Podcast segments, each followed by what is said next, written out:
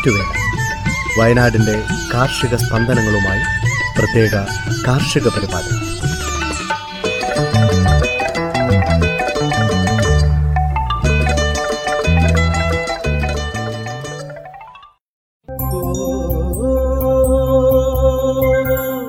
തയ്യാറാക്കിയത് Joseph Pallath എച്ചു, Smitha Johnson. ശബ്ദസഹായം ബിവാൾഡിൻ, Prajisha Rajesh, Sona Chacko, Maria Biju.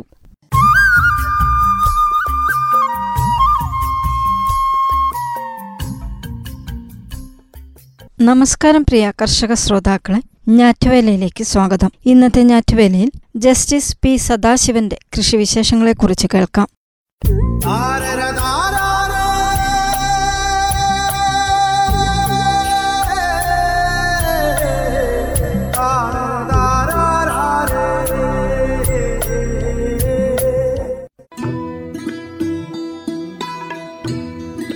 പതിനഞ്ച് ഏക്കറിൽ പരന്നുകിടക്കുന്ന കൃഷിഭൂമി, ഒരു സെന്റ് സ്ഥലം പോലും വെറുതെ ഇട്ടിട്ടില്ല. തെങ്ങ്, കമുക്, കരിമ്പ്, വാഴ, നെല്ല്, കപ്പ എന്നിങ്ങനെ വൈവിധ്യമാർന്ന വിളകൾ.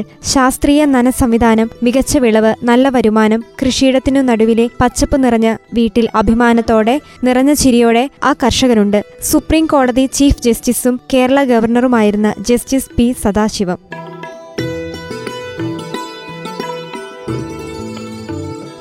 ഇന്ത്യൻ സുപ്രീം കോടതി ചീഫ് ജസ്റ്റിസ് സ്ഥാനത്ത് നിന്ന് വിരമിച്ച ശേഷം അഞ്ചു വർഷം കേരള ഗവർണറായി. ഗവർണർ സ്ഥാനം ഒഴിഞ്ഞ ശേഷം പത്ത് ലക്ഷം രൂപ വരെ മാസശമ്പളം വാഗ്ദാനം ചെയ്യപ്പെട്ട കോർപ്പറേറ്റ് പദവികൾ നിരസിച്ചാണ് തമിഴ്നാട്ടിൽ ജന്മനാടായ കടപ്പനല്ലൂരിൽ അദ്ദേഹം കർഷക ജീവിതം നയിക്കുന്നത്. ഈറോഡ് ജില്ലയിലെ ഭവാനിയിൽ നിന്ന് മേട്ടൂർ ഡാമിലേക്ക് പോകുന്ന വഴിക്കാണ് കടപ്പനല്ലൂർ എന്ന തനി ഗ്രാമം. കർഷക കുടുംബത്തിൽ ജനിച്ച് സർക്കാർ സ്കൂളിൽ പഠിച്ചാണ് സദാശിവം ഉന്നത സ്ഥാനങ്ങളിലെത്തിയത്. ആ വിജയം കൃഷിയിലും ആവർത്തിക്കുകയാണ് അദ്ദേഹം. ആധുനിക കൃഷിരീതികൾ സ്വീകരിച്ചും കാലത്തിനും കാലാവസ്ഥയ്ക്കും യോജിച്ച വ്യത്യസ്ത വിളകൾ പരീക്ഷിച്ചുമാണ് മുന്നേറ്റം. വിപണിയിൽ പ്രിയമുള്ള ഹ്രസ്വകാല വിളകൾക്കൊപ്പം ദീർഘകാല വിളകളും കൃഷി ചെയ്യുന്നു.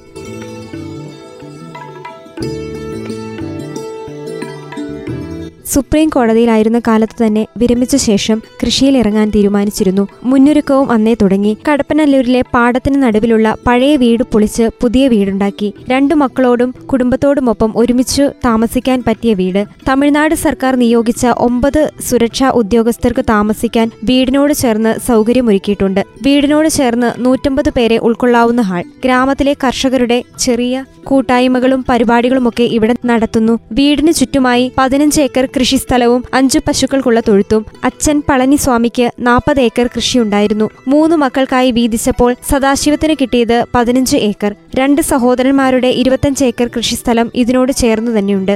അര കിലോമീറ്റർ അകലെ കാവേരി നദി ഒഴുകുന്നു. അതിനാൽ വെള്ളത്തിന് ബുദ്ധിമുട്ടില്ല. മുറ്റത്ത് കുളം പോലുള്ള കൂറ്റൻ കിണർ, നിറയെ വെള്ളം. പാടത്ത് വേറൊരു കിണറുമുണ്ട്. പലയിടങ്ങളിലായി അഞ്ച് പമ്പ് സെറ്റുകളുണ്ട്.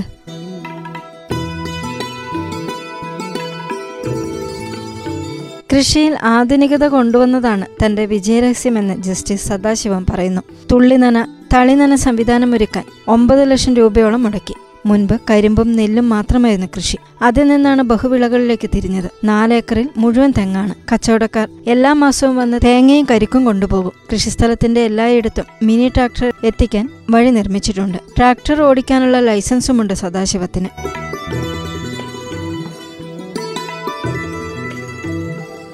പളനിസ്വാമിയുടെയും നാച്ചി അമ്മാളിന്റെയും മകനായി ആയിരത്തി തൊള്ളായിരത്തി നാൽപ്പത്തി ഒമ്പതിൽ സദാശിവന്റെ ജനനം. സരസ്വതിയാണ് സദാശിവത്തിന്റെ ഭാര്യ. രണ്ടു മക്കൾ, എസ് ശ്രീനിവാസനും എസ് സിന്ധിലും. കമ്പ്യൂട്ടർ എഞ്ചിനീയറാണ് ശ്രീനിവാസൻ. സിന്ധിലാണ് കൃഷിയിൽ സദാശിവത്തെ സഹായിക്കുന്നത്. ശ്രോതാക്കൾ കേട്ടത് ജസ്റ്റിസ് പി സദാശിവത്തിന്റെ കൃഷിവിശേഷങ്ങളെക്കുറിച്ച്. അടുത്തതായി അതിസാന്ദ്രത രീതിയിൽ കുരുമുളക് കൃഷി ചെയ്യുന്ന വെള്ളമുണ്ട സ്വദേശിയായ അയൂബിന്റെ വിയറ്റ്നാം രീതിയിലുള്ള കൃഷിരീതികളെ കുറിച്ച് കേൾക്കാം.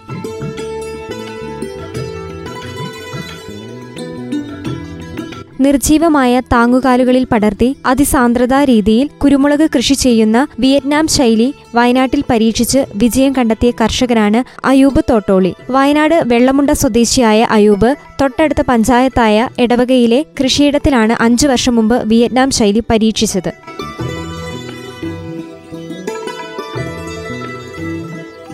താങ്ങുമരങ്ങളിൽ കുരുമുളക് പടർത്തുന്നതാണ് നമ്മുടെ പാരമ്പര്യ രീതി. അതിന്റെ പോരായ്മകളെ മറികടക്കാനും ഉൽപാദനം ഗണ്യമായി വർദ്ധിപ്പിക്കാനും പുതിയ രീതി ഉപകരിക്കുമെന്ന് അയ്യൂബ് പറയുന്നു. വിയറ്റ്നാം മോഡൽ കൃഷിയിൽ ജി ഐ പൈപ്പ്, ട്രീറ്റ് ചെയ്തെടുത്ത തടി, കോൺക്രീറ്റ് പോസ്റ്റ് എന്നിങ്ങനെ പലതും താങ്ങുകാലുകളായി പ്രയോജനപ്പെടുത്താറുണ്ട്.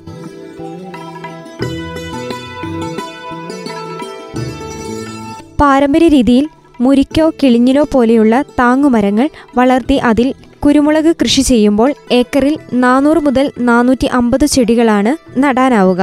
അതേസമയം ടു ഇൻറ്റു ടു മീറ്റർ അകലത്തിൽ നാട്ടുന്ന നിർജീവ താങ്ങുകാലുകളിൽ അതിസാന്ദ്രതാ രീതിയിൽ ആയിരം ചെടികൾ കൃഷി ചെയ്യാം. ഇതേ മാതൃകയിൽ പതിനഞ്ച് സെന്റിൽ നൂറ്റിയമ്പത് ചെടികളാണ് അയൂബ് പരീക്ഷിച്ചത്. അഞ്ചാം വർഷത്തിലെത്തിയ ഈ ചെടികൾ മികച്ച വളർച്ചയും ഉൽപാദനവും കൈവരിച്ചിരിക്കുന്നു.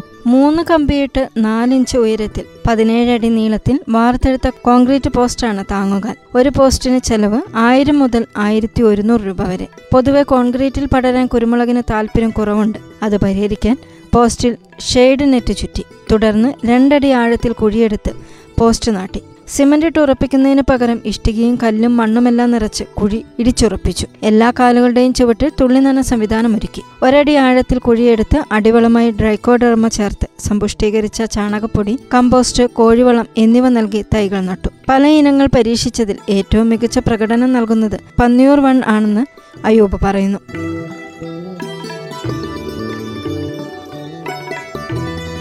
കുറഞ്ഞ സ്ഥലത്തു നിന്ന് കൂടുതൽ ഉൽപാദനം എന്നത് തന്നെ പ്രധാന നേട്ടം. മികച്ച ഉൽപാദനത്തിലെത്തുന്നതോടെ ഒരു കാലിൽ നിന്ന് വർഷം ശരാശരി മൂന്ന് കിലോ ഉണക്ക കുരുമുളക് ലഭിക്കുമെന്ന് അയൂബ്. നിലവിൽ ശരാശരി രണ്ട് കിലോയാണ് ഉൽപാദനം. അതായത് നൂറ്റി അമ്പത് കാലിൽ നിന്ന് ശരാശരി മൂന്ന് ക്വിൻ്റൽ. ഇപ്പോഴത്തെ വില നോക്കിയാൽ ഒന്നര ലക്ഷം രൂപയോളം നേട്ടം. പതിനഞ്ച് സെന്റിൽ നിന്ന് വർഷം ഒന്നര ലക്ഷം രൂപ അത്ര ചെറുതല്ലല്ലോ എന്നാണ് അയൂബ് പറയുന്നത്.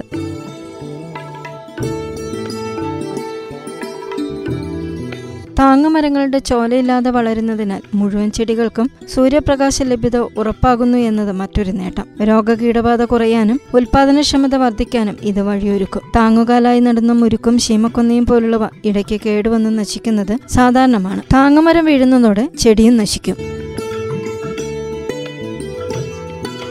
ഈ പ്രശ്നത്തിന് പരിഹാരം വലിയ മരങ്ങളിൽ വളരുന്ന കുരുമുളക് ചെടികൾക്ക് ഉയരത്തിലേക്ക് വളർന്നു കയറാനുള്ള പ്രവണതയുണ്ട്. നിശ്ചിത ഉയരത്തിൽ താങ്ങുകാലുകളിലാവുമ്പോൾ ഈ കുതിപ്പ് നിലയ്ക്കുകയും കൂടുതൽ പാർശ്വശിഖരങ്ങൾ ഉണ്ടാവുകയും ചെയ്യും. ഇത് വിളവ് കൂടാൻ ഉപകരിക്കും. വിളവെടുപ്പ് എളുപ്പമെന്നതാണ് മറ്റൊരു നേട്ടം. അതുവഴി അധ്വാനവും കൂലിച്ചെലവും ഗണ്യമായി കുറയും. സിമന്റ് കാലുകൾ നിർമ്മിക്കാനുള്ള ചെലവാണ് ഈ രീതിയുടെ പ്രധാന പോരായ്മ. കൃഷിയിടം കോൺക്രീറ്റ് കാടാക്കുന്നു എന്ന വിമർശനവുമുണ്ട്. കോൺക്രീറ്റ് കൊണ്ട് വൻ കെട്ടിടങ്ങൾ കെട്ടിപ്പൊക്കുന്നതിനേക്കാൾ ന്യായം ഏതായാലും കൃഷിയിൽ കോൺക്രീറ്റ് ഉപയോഗിക്കുന്നതിനുണ്ടെന്ന് വിമർശകർക്ക് അയൂബിന്റെ മറുപടി. അതേസമയം നിലവിൽ നല്ല താങ്ങുമരങ്ങളുള്ള കൃഷിയിടത്തിൽ അവ വെട്ടി നീക്കി കോൺക്രീറ്റ് കാലിലേക്ക് തിരിയണമെന്ന് അയൂബിന് അഭിപ്രായമില്ല. പരിമിതമായ സ്ഥലമുള്ളവർ, കാറ്റിന്റെ ശല്യം മൂലം താങ്ങുകാലുകൾ നശിക്കുന്ന കൃഷിയിടങ്ങൾ എന്നിവിടങ്ങളിലൊക്കെ ഈ രീതി പരീക്ഷിക്കാം. ഇടവകയിലെ ഏഴ് ഏക്കർ കൃഷിയിടത്തിൽ കുരുമുളകിനോടൊപ്പം അതിസാന്ദ്രത രീതിയിൽ പേരയും മാവും കൂടാതെ പ്ലാവും പപ്പായയുമെല്ലാം അയൂബ് കൃഷി ചെയ്യുന്നുണ്ട്. കേരളത്തിന്റെ കുരുമുളക് ഉൽപാദന ശരാശരി ഹെക്ടറിന് ഒരു ടണ്ണിൽ താഴെയെന്ന് കണക്കുകൾ. ആ സ്ഥാനത്ത് ഒരേക്കറിൽ നിന്ന് മൂന്ന് ടൺ ഉൽപാദനമാണ് അതിസാന്ദ്രതാ രീതിയിലുള്ള കുരുമുളക് കൃഷിയിലൂടെ നേടാനാവുക. ഉയർന്ന വിളവ് നൽകുന്ന ഈ കൃഷിരീതി തീർച്ചയായും നമുക്ക് പിന്തുടരാനാകും. എന്നാൽ കേരളത്തിലെ കുരുമുളക് തോട്ടങ്ങളിലെല്ലാം രോഗകീട ഭീഷണി ശക്തം. അതിനെതിരെ വ്യക്തവും കൃത്യവുമായ പ്രതിരോധ മാർഗങ്ങൾ വികസിപ്പിക്കാൻ നമ്മുടെ ഗവേഷണ കേന്ദ്രങ്ങൾക്കു കഴിയണം.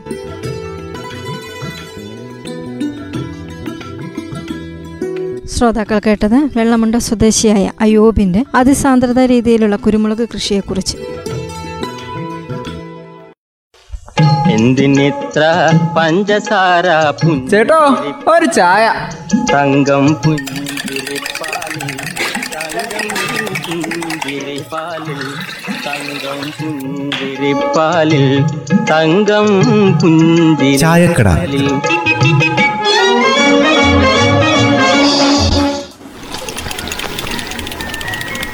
എന്താ കൂട്ടായേ, മൂക്കിനൊരടപ്പ്? ജലദോഷം വല്ലതും ആണോ? എന്താ ഒരു മഞ്ഞ്, അത്യാവശ്യം തണുപ്പുണ്ട്. മഞ്ഞുണ്ട് എൻ്റെ അമ്മേ, എനിക്ക് പണ്ടേ ഇങ്ങനെ തന്നെയാ. പെട്ടെന്ന് ജലദോഷം പിടിക്കുന്നേ. എന്തായാലും മഴയൊക്കെ മാറിയ പഴയ വയനാടൻ കാലാവസ്ഥ തിരിച്ചു വന്ന പോലെ ഉണ്ട്. അല്ലാതെ പിന്നെ എവിടെ പോവാനാ, നമ്മുടെ നാടേ എന്നും അങ്ങനെ തന്നെയൊക്കെ ആയിരിക്കുമെന്നേ. മഴ കാരണം ഉണ്ടല്ലോ ഇത്തവണ താമസിച്ച നമ്മൾ ഇച്ചിരി പയറിട്ടത്, ഇപ്പോ അതൊന്നും അങ്ങനെ ശരിയാക്കിയൊക്കെ വരണുണ്ട്, നന്നാകാൻ തുടങ്ങിയിട്ടുണ്ട് കേട്ടാ. നവംബറിലും ഡിസംബറിലും ഒക്കെ മഴയല്ലായിരുന്നോ പിള്ളേച്ചാ? പച്ചക്കറിയൊക്കെ നടക്കാൻ ഒരു ഗ്യാപ്പേ കിട്ടിയില്ലല്ലോ. വിത്തിടാന്ന് വിചാരിച്ച നടക്കാത്തൊരവസ്ഥയായിരുന്നല്ലോ അന്നുണ്ടായിരുന്നത്. ആ താമസിച്ചാണെങ്കിലും കൃഷി ഇറക്കിയത് ഇപ്പൊ നന്നാവുന്നുണ്ട്.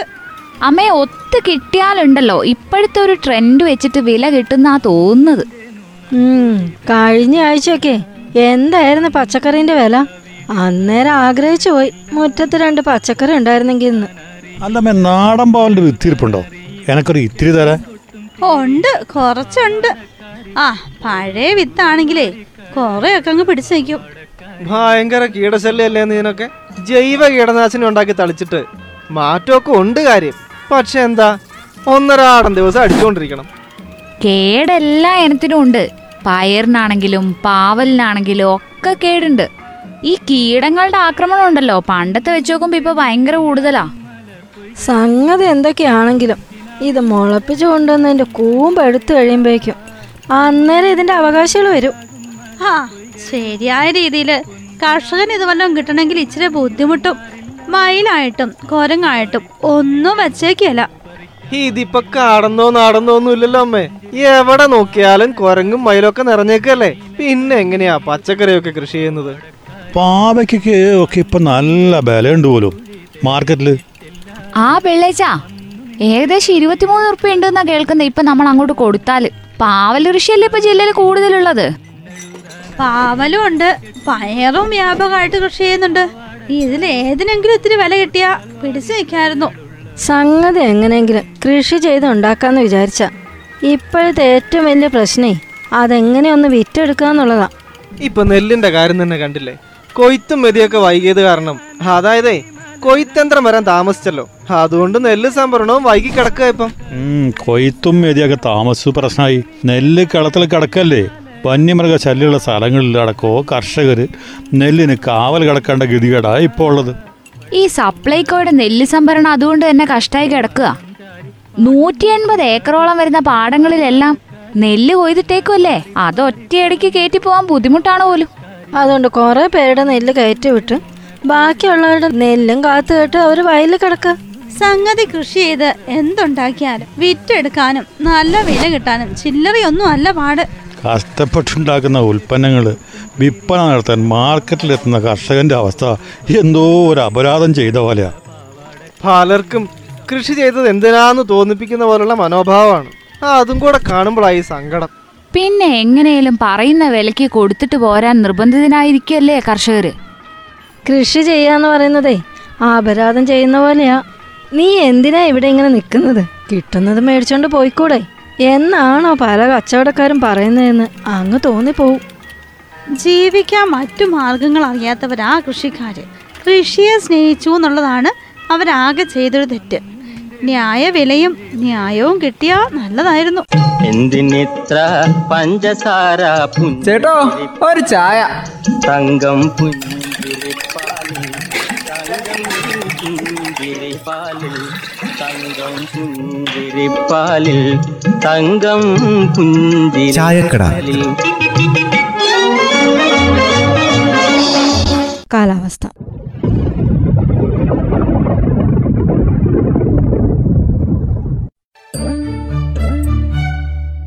സംസ്ഥാനത്ത് പൊതുവെ വരണ്ട കാലാവസ്ഥയായിരുന്നു. അടുത്ത നാൽപ്പത്തിയെട്ട് മണിക്കൂർ സമയം വരെ ഒറ്റപ്പെട്ട ഇടങ്ങളിൽ മഴയ്ക്ക് സാധ്യതയുള്ളതായി കാലാവസ്ഥാ നിരീക്ഷണ കേന്ദ്രം അറിയിച്ചു.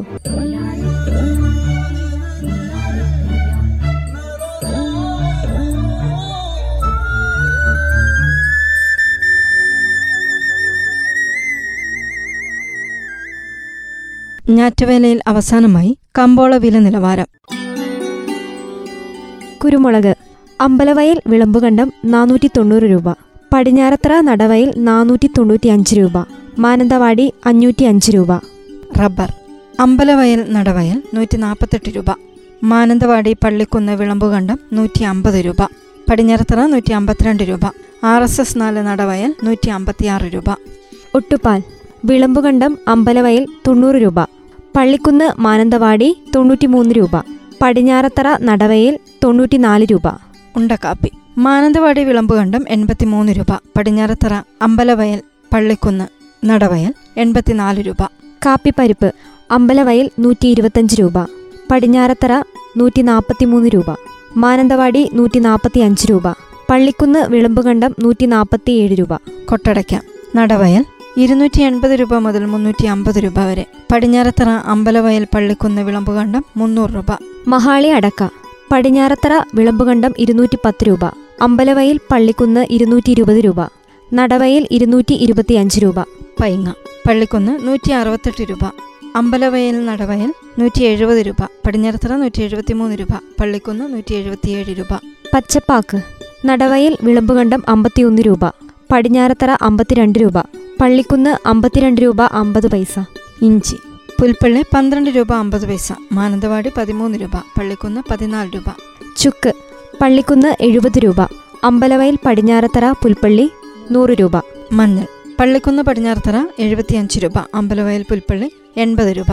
ചേന മാനന്തവാടി പത്ത് രൂപ, പള്ളിക്കുന്ന് പതിനൊന്ന് രൂപ. ചേമ്പ് മാനന്തവാടി പള്ളിക്കുന്ന് ഇരുപത്തിയഞ്ച് രൂപ. കാച്ചിൽ പള്ളിക്കുന്ന് പത്ത് രൂപ, മാനന്തവാടി പതിനഞ്ച് രൂപ. മത്തങ്ങ മാനന്തവാടി പത്ത് രൂപ, പള്ളിക്കുന്ന് പതിനഞ്ച് രൂപ. കുമ്പളങ്ങ മാനന്തവാടി പതിനാല് രൂപ, പള്ളിക്കുന്ന് പതിനഞ്ച് രൂപ. വെള്ളരിക്ക മാനന്തവാടി പന്ത്രണ്ട് രൂപ, പള്ളിക്കുന്ന് പതിനഞ്ച് രൂപ. ചീര പള്ളിക്കുന്ന് മുപ്പത് രൂപ, മാനന്തവാടി നാൽപ്പത് രൂപ. പാവയ്ക്ക മാനന്തവാടി ഇരുപത്തഞ്ച് രൂപ. വള്ളിപ്പയർ മാനന്തവാടി മുപ്പത് രൂപ. കൊക്കോ പരിപ്പ് പടിഞ്ഞാറത്തറ പുൽപ്പള്ളി അമ്പലവയൽ നൂറ്റി അറുപത് രൂപ, പള്ളിക്കുന്ന് നൂറ്റി അറുപത്തഞ്ച് രൂപ. കൊടംപുളി പടിഞ്ഞാറത്തറ അമ്പലവയൽ പള്ളിക്കുന്ന് നൂറ്റിപ്പത്ത് രൂപ, പുൽപ്പള്ളി നൂറ്റി ഇരുപത് രൂപ. ജാതിക്ക പടിഞ്ഞാറത്തറ അമ്പലവയൽ പള്ളിക്കുന്ന് മുന്നൂറ് രൂപ, പുൽപ്പള്ളി മുന്നൂറ്റി അമ്പത് രൂപ. ജാതിപത്രി പള്ളിക്കുന്ന് ആയിരത്തി ഇരുന്നൂറ് രൂപ, പടിഞ്ഞാറത്തറ അമ്പലവയൽ ആയിരത്തി അഞ്ഞൂറ് രൂപ, പുൽപ്പള്ളി ആയിരത്തി അറുന്നൂറ് രൂപ. ഗ്രാമ്പു പള്ളിക്കുന്ന് നാനൂറ്റി അമ്പത് രൂപ, പടിഞ്ഞാറത്തറ പുൽപ്പള്ളി അറുന്നൂറ്റമ്പത് രൂപ, അമ്പലവയൽ എഴുന്നൂറ് രൂപ. ഏലം പടിഞ്ഞാറത്തറ അഞ്ഞൂറ് രൂപ മുതൽ ആയിരം രൂപ വരെ, അമ്പലവയൽ ആയിരം രൂപ, പുൽപ്പള്ളി ആയിരത്തി നാനൂറ് രൂപ. വാനില പച്ചബീൻസ് പടിഞ്ഞാറത്തറ ആയിരം രൂപ, അമ്പലവയൽ ആയിരത്തി ഇരുന്നൂറ്റമ്പത് രൂപ.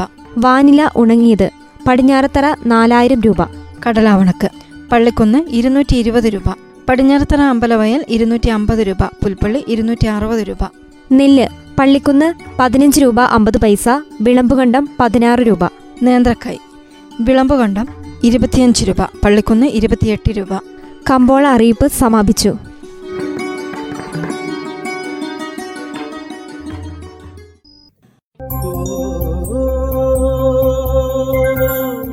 ശ്രോതാക്കൾ കേട്ടത് ഞാറ്റുവേല, തയ്യാറാക്കിയത് ജോസഫ് പള്ളത്ത് എച്ചു, സ്മിത ജോൺസൺ. ശബ്ദസഹായം ബിവാൾഡിൻ, പ്രജിഷ രാജേഷ്, സോന ചാക്കോ, മരിയ ബിജു.